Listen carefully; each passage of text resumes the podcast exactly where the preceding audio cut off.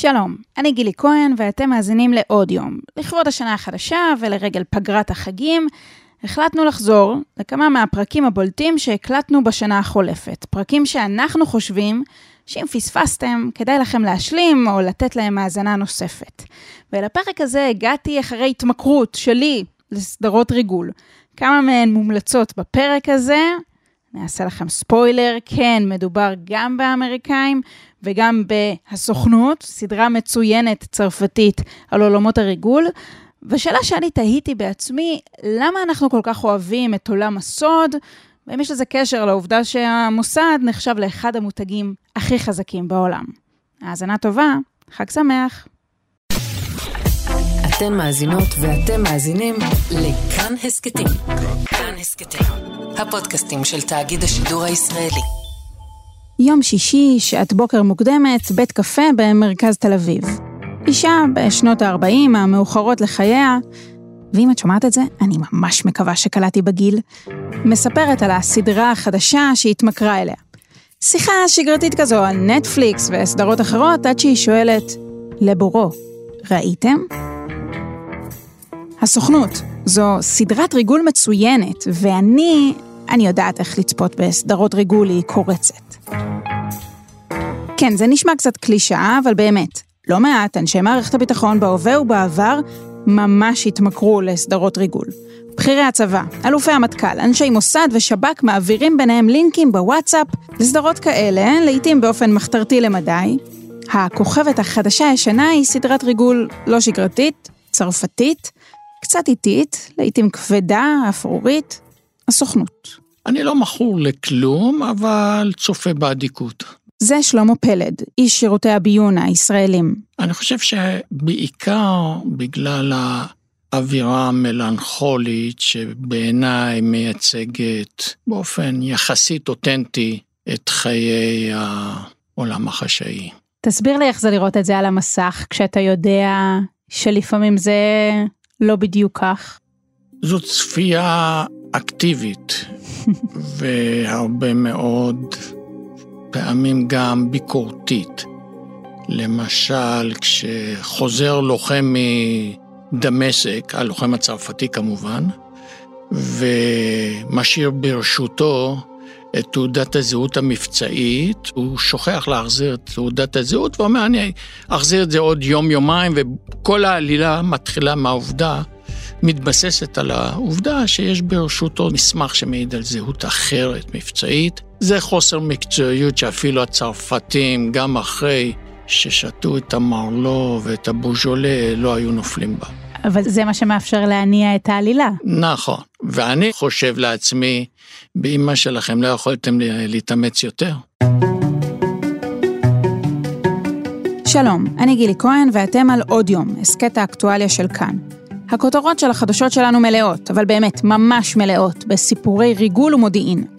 פה פרשייה שנחשפה על ידי השב"כ. הפרופיל התמים למראה הזה של צעירה יהודייה קנדית, בעלת קשרים עסקיים בישראל ושמה סרה פופי, הוא הניסיון האחרון של המודיעין האיראני לרגל אחר ישראלים. שם מעצר מסתורי של איראני שנחקר בכלל על ידי המוסד באיראן. סוכה לניסיון התנגשות איראני, שאחד מיעדיו היה דיפלומט ישראלי בטורקיה. ובדרך כמובן סיפורי גבורה ותהילה שכולנו גדלנו עליהם, על סוכנים מיתולוגיים שעשו את הבלתי ייאמן כמו אלי כהן או מייק הררי.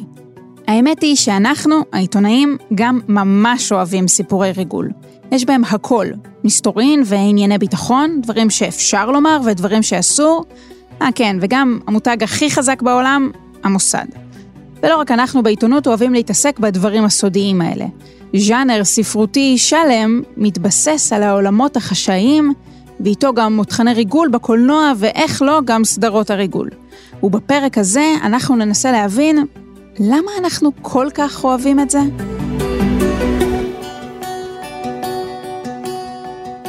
אני חושב שכולנו נמשכים לעולמות הסוד. זה אילן דיאמנט, הוא פסיכולוג קליני שעבד עבור גופי ביטחון. המשיכה לעולם הסוד הוא תהליך שדי מתפתח מבחינת היכולת שלנו ליהנות. כלומר, כשיש לנו סוד אנחנו יודעים שאנחנו יכולים ליהנות כי אנחנו שומרים משהו שהוא שלנו והוא לא של מישהו אחר. והתפקיד של דיאמנט בשירותי הביון היה להיות הכותל הפרטי של אנשי הסוד. האיש שלא מספרים את צפונות הלב. חלק מהמקום של הפסיכולוג הוא כמו המקום של הכומר או של הרבי, זאת אומרת, מקום שאפשר להתוודות על דברים שאסור לדבר איתם עם אנשים אחרים באיזשהו אופן. גם כפסיכולוג, אבל גם כאיש שהיה אמון על, על עבודה שהיא עבודה, עבודת ביון. אני שומר הסוד של אנשי הסוד. וזה אולי תחילתו של הסיפור, שיכול לתת רמז ראשון מדוע הז'אנר הזה כל כך נפוץ. העובדים במקומות האלה לא יכולים לדבר על מה שהם עושים ביום-יום, אז הם פשוט עושים מזה יצירה. ג'ון לקרה הוא האדמו"ר הגדול. הוא למעשה גדול הפסיכולוגים בעולם המודיעין, ואיש מודיעין מצוין בעולם הפסיכולוגים. הוא שילוב יוצא מהכלל בחוכמתו וברגישותו. שילוב מדהים. זה שוב שלמה פלד, ולקרע הוא בעצם דיוויד קורנוול, שהיה סוכן בשירות החשאי הבריטי בשנות ה-50 וה-60, ואחר כך כתב עשרות ספרי ריגול שעובדו בהמשך לקולנוע ולטלוויזיה, לקלאסיקות של ממש. והוא כמובן ממש לא היחיד. גם בישראל יש שורה של כותבים, מי בשם עט ומי בשמו האמיתי, עם שורשים במוסד או בשב"כ. זו דרך לצאת לאור בעקיפין מבלי שאתה מחויב לחשוף סוד. וזהו ערוץ להסתכל למי שיושב וצופה איתך כזה במין מבט. הבנת, הבנת? קלטת? אתה עכשיו מבין יותר טוב? זו הדרך העקיפה לשחרר את המגבלות של הסוד שאתה נתון בהם במשך מרבית שנותיך הבוגרים. אני יושב ומדבר איתך, בין היתר כי אני משחרר. זה שוב אילן דיאמנט, שעל הספה המטאפורית שלו ישבו לא מעט אנשי ביון. אני חושב שחלק ממשיכה של אנשים, שהם בתוך המערכת, ומסתכלים על סדרות כמו, כמו הסוכנות, זה במקום הזה שיש אפשרות לצפות במישהו שמשחרר את הסוד, ולי אסור לשחרר את הסוד, ואני רואה דברים דומים למה שאני עשיתי, וזה מאוד נעים לי.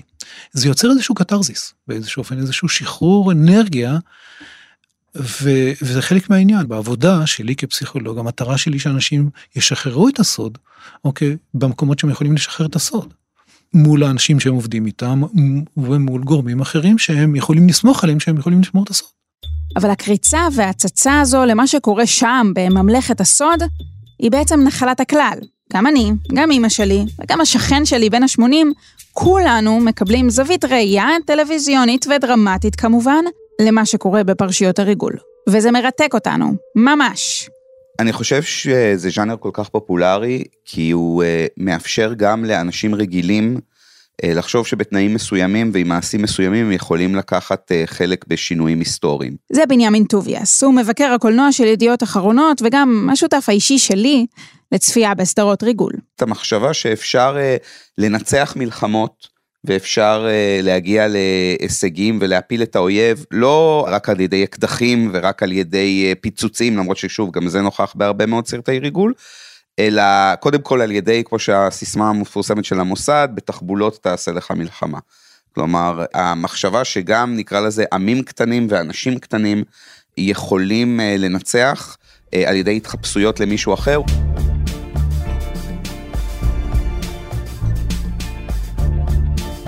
העולם החשאי עוסק בנסתר ובשאיפה וברצון אה, להפוך את הנסתר לנגלה ולו לעיניך, ובהזדמנויות נדירות לעיני הציבור.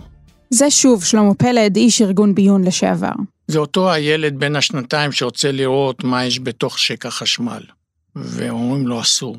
ואז זה מקבל משנה חשיבות, כי, כי זה אסור. אז הוא דוחף איזה מהדק לתוך החשמל, ובמקרה הטוב יש ממסר פחת בבית. זה מה שקורה לאזרחים שרוצים להציץ בסוד ומקבלים קביעה. ואז זה הופך לאתגר יותר גדול, להבין מה, מה גורם למישהו לעשות משהו ומה גורם למדינה לעשות משהו. זה להבין את התהליכים הנסתרים מן העין. וזהו הסוד. אבל את המשיכה והסקרנות שלנו כצופים, יש גם מי שלקחו כמה צעדים קדימה. אני מדברת על כל מי שעובד שם, בממלכת הסוד, במוסד או בשב"כ, ב-CIA או ב-MI6. ומי בדיוק נמשך לעבודה במקומות האלה? מי מוכן לעבוד במקום שבו הוא לא יכול לספר על מה שעשה כמעט תמיד, ולעיתים נדרש גם לנהל חיים כפולים של ממש. כנראה מי שמתעניין באזורים האלה, החשאיים. אבל לפי אילן דיאמנט הפסיכולוג, זאת לא תכונה כל כך רצויה במקצוע הזה. אני מקווה שהוא לא נמשך לעולמות הסוד. אנחנו קוראים לזה חולה מודיעין. אוקיי, תסביר. לאחרונה הייתה סדרה בכאן 11 על פולארד. הוא היה מאובחן כחולה מודיעין, ולכן לא היה מתקבל. לא מתקבל מכיוון שהמשיכה שלו היא משיכה אל הסוד, בעצם לא רק אל הסוד, אלא כדי אה, לגלות עוד ועוד ועוד ועוד דברים, באופן שאתה מתמכר לדבר, אתה לא יודע מהו הגבול. במהלך הגיוס מדברים על כך שהם צופים אדוקים של הסוכנות, או ראו אמריקאים, או כל תוכנית ריגול אחרת. זה נקודה לזכותם או לרעתם? תלוי מאוד בהסבר שהוא ייתן, וברמת המודעות העצמית. כשהוא יאמר, אני צופה אדוק של האמריקאים, זה נתון אה, כמו כתם אורשך, ניטרלי מבחינתי. זה שוב שלמה פלד, שמזכיר סדרת ריגול מופלאה אחרת, האמריקאים, שמלווה את שנות המלחמה הקרה במאבק בין ברית המועצות לארצות הברית. רוצו לראות. הציפייה לשמוע את ההסבר, מה מרתק אותו, מה מושך אותו. האם זה עולם השקר, עולם המניפולציה, האם העובדה שיש שם רוסיה שרוצחת אנשים ברחובות וושינגטון, והוא מפנטס את עצמו שגם הוא שם פאה ומשוטט בלילה ומחסל אנשים במו ידיו, אז זה ילדותי וברמת הדבילי. אם הוא נמשך לדילמה הפסיכולוגית של איך מנהלים חיי משפחה וחיים בכיסוי, אז אני רואה לנגד עיניי אדם יותר בוגר ומעניין מאשר הילד ההרפתקן שמפנטש שהוא סופרמן. והדילמה הזו בין החיים בכיסוי לבין החיים עצמם יוצאת גם אל מחוץ למסך. דיאמנט מספר שזה אחד הדברים שנבחנים בעת המיון של אנשים לכוחות הביטחון השושואיסטים. אם הם ידעו לעשות את ההבחנה הזאת בין מה שאמיתי לבין מה שאינו. אני חוזר לראשון, לקומה רביעית, ובשעה עשר אני מוריד את הזבל, ואני רוחץ כלים, ואני לוקח את הילדים מהגן. אני לא אותו אדם שהסתובבתי בארץ אה, כזו או אחרת, בחליפה מחויטת, מסתובב במלונות חמישה כוכבים, כשבחוץ מחכה לי מכונית פרארי, כאיש עסקים אה, מדהים ממעלה ראשונה. כשמגיע מישהו אה, ואומר, אני רוצה לעבוד בארגון ביון, זה עולה? האם הוא מכור לסדרות ריגול? או שזה אולי אפילו מחשיד אם מישהו כל כך מעוניין בעולם הזה, שירצה להתגייס? התשובה היא בהחלט, עוסקים בזה, זה אולי השאלה השלישית, אחרי מה שלומך. מיד עולה השאלה, האם מדובר בחולה מודיעין, חולה שושו, ואלה הכי מסוכנים? וככל שהאיש אובססיבי יותר, נחוש יותר, כך זה מטריד יותר ומחזק את ההחלטה השלילית לגביו. והחשש הזה גם משפיע על המשך הפעלתם של אותם אנשי ביון. כמו פולארד שהוזכר כאן קודם לכן, גם במקרים אחרים לאורך ההיסטוריה, הסוד גם יוצר פתח לבגידה. יש חלק מסוים שבנצרות מאוד קיים, זה הווידוי. Mm-hmm.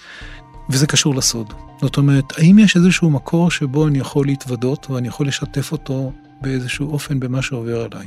זה שוב דיאמנט שכותב ספר יחד עם שלמה פלד על הפסיכולוגיה שמאחורי הבגידה. והדבר המעניין הוא שעברנו על, על כ-20 דמויות בארץ ובעולם. אחת השאלות ששאלנו את עצמנו זה מה גורם לבוגד להתגלות. אפרופו סוד. זאת אומרת, האם יש איזשהו דחף לא מודע, באיזשהו אופן, לייצר איזשהו מין חריץ קטן כזה, שמישהו יגלה אותו. זה לא טעות, זה מדיניות. הבגידה, הסוד, הריגול, ההסתרה הם כולם אלמנטים דרמטיים שהפכו להיות סופר נפוצים ביצירה העולמית. לא בכדי המולדת של ספרי ריגול ואחר כך אה, סרטי ריגול אה, זו בריטניה. אה, שבריטניה היא המדינה שהביאה לנו, יש לנו את ג'ון לקארה ויש לנו את ג'יימס בונד. זה שוב מבקר הקולנוע בנימין טוביאס. בריטניה הקטנה שולטת בעולם על ידי בעצם העובדה שיש לה מרגלים מעולים, יש לה אנשים שנטמעים בכל מקום, הם ג'נטלמנים, הם uh, יודעים how to work the room, הם יודעים uh, איך uh, uh, להתמודד עם כל מצב וכל בעיה על ידי תחבולה, וזו בעצם uh, אנלוגיה מאוד נכונה לבריטניה אחרי מלחמת העולם השנייה, שאנחנו יודעים שירדה מכוחותיה כאיזושהי מעצמה עם הרבה מאוד כוח, ואיכשהו עדיין הצליחה, מה שנקרא, לנתב את העולם. ואנחנו, כישראלים, מסתבר גם ממש טובים בזה. הרי אנחנו אה, מדינה של, אנחנו אוהבים לדבר על מעטים מול רבים, שאנחנו קטנים, צריך לזכור בסרטים אמריקאים וגם בריטים, אה, ישראלים הם כמעט תמיד סוכני מוסד, כלומר הדימוי הזה של אה, הישראלי, אגב היהודי, שאיכשהו מצליח לסובב את כל העולם על האצבע על ידי זה שהוא מתחפש למישהו אחר. אה, אז זה איזשהו נרטיב שהקסם שלגביו לא פג. הקסם הזה הוא מה שמושך אותנו כצופים להתמכר לסדרות ריגול. הוא כנראה גם מה שמושך אנשים לעבוד באותם מקומות סודיים וחשאיים, והקסם הזה, שקשה לאללה להסביר אותו, הוא זה שתופס את כותרות העיתונים והמהדורות וגם את המסקים והכותרים. וזה הזמן להמליץ בפה מלא, תראו הסוכנות. זה וואו.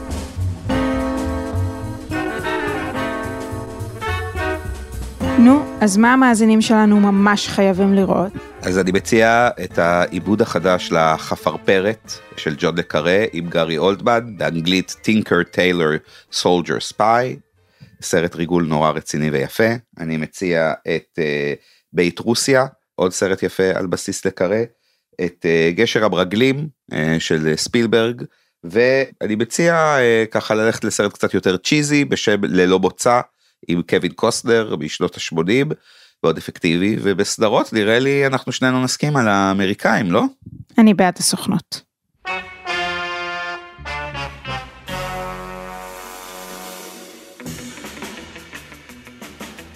האזנתם לפרק של עוד יום. האורחים הם דניאל אופיר וניר גורלי. עיצוב קול ומיקס רחל רפאלי. סייע בעריכה דניאל מאורר. ביצוע טכני שלומי יצחק ויבגני לייזרוביץ'. בצוות מיכל רוזן ואיתי שכטר. אם היה לכם מעניין, שתפו את הפרק, מאזינים לנו ב Spotify או ב Apple Podcast. נשמח אם תפנקו אותנו בדירוג גבוה כבר עכשיו. אם יש לכם הערות על מה שאמרנו, אתם מוזמנים ומוזמנות לכתוב בקבוצת כאן הסכתים בפייסבוק. תוכלו לכתוב גם בחשבון שלי גילי כהן בפייסבוק או בטוויטר. עדיף בטוויטר. פרקים חדשים של אודיו עולים בימים ראשון, שלישי וחמישי. את כולם, וגם הסכתים נוספים מבית כאן, תוכלו למצוא באפליקציית הפודקאסטים האהובה עליכם או באתר שלנו. אני גילי כהן, נשתמע.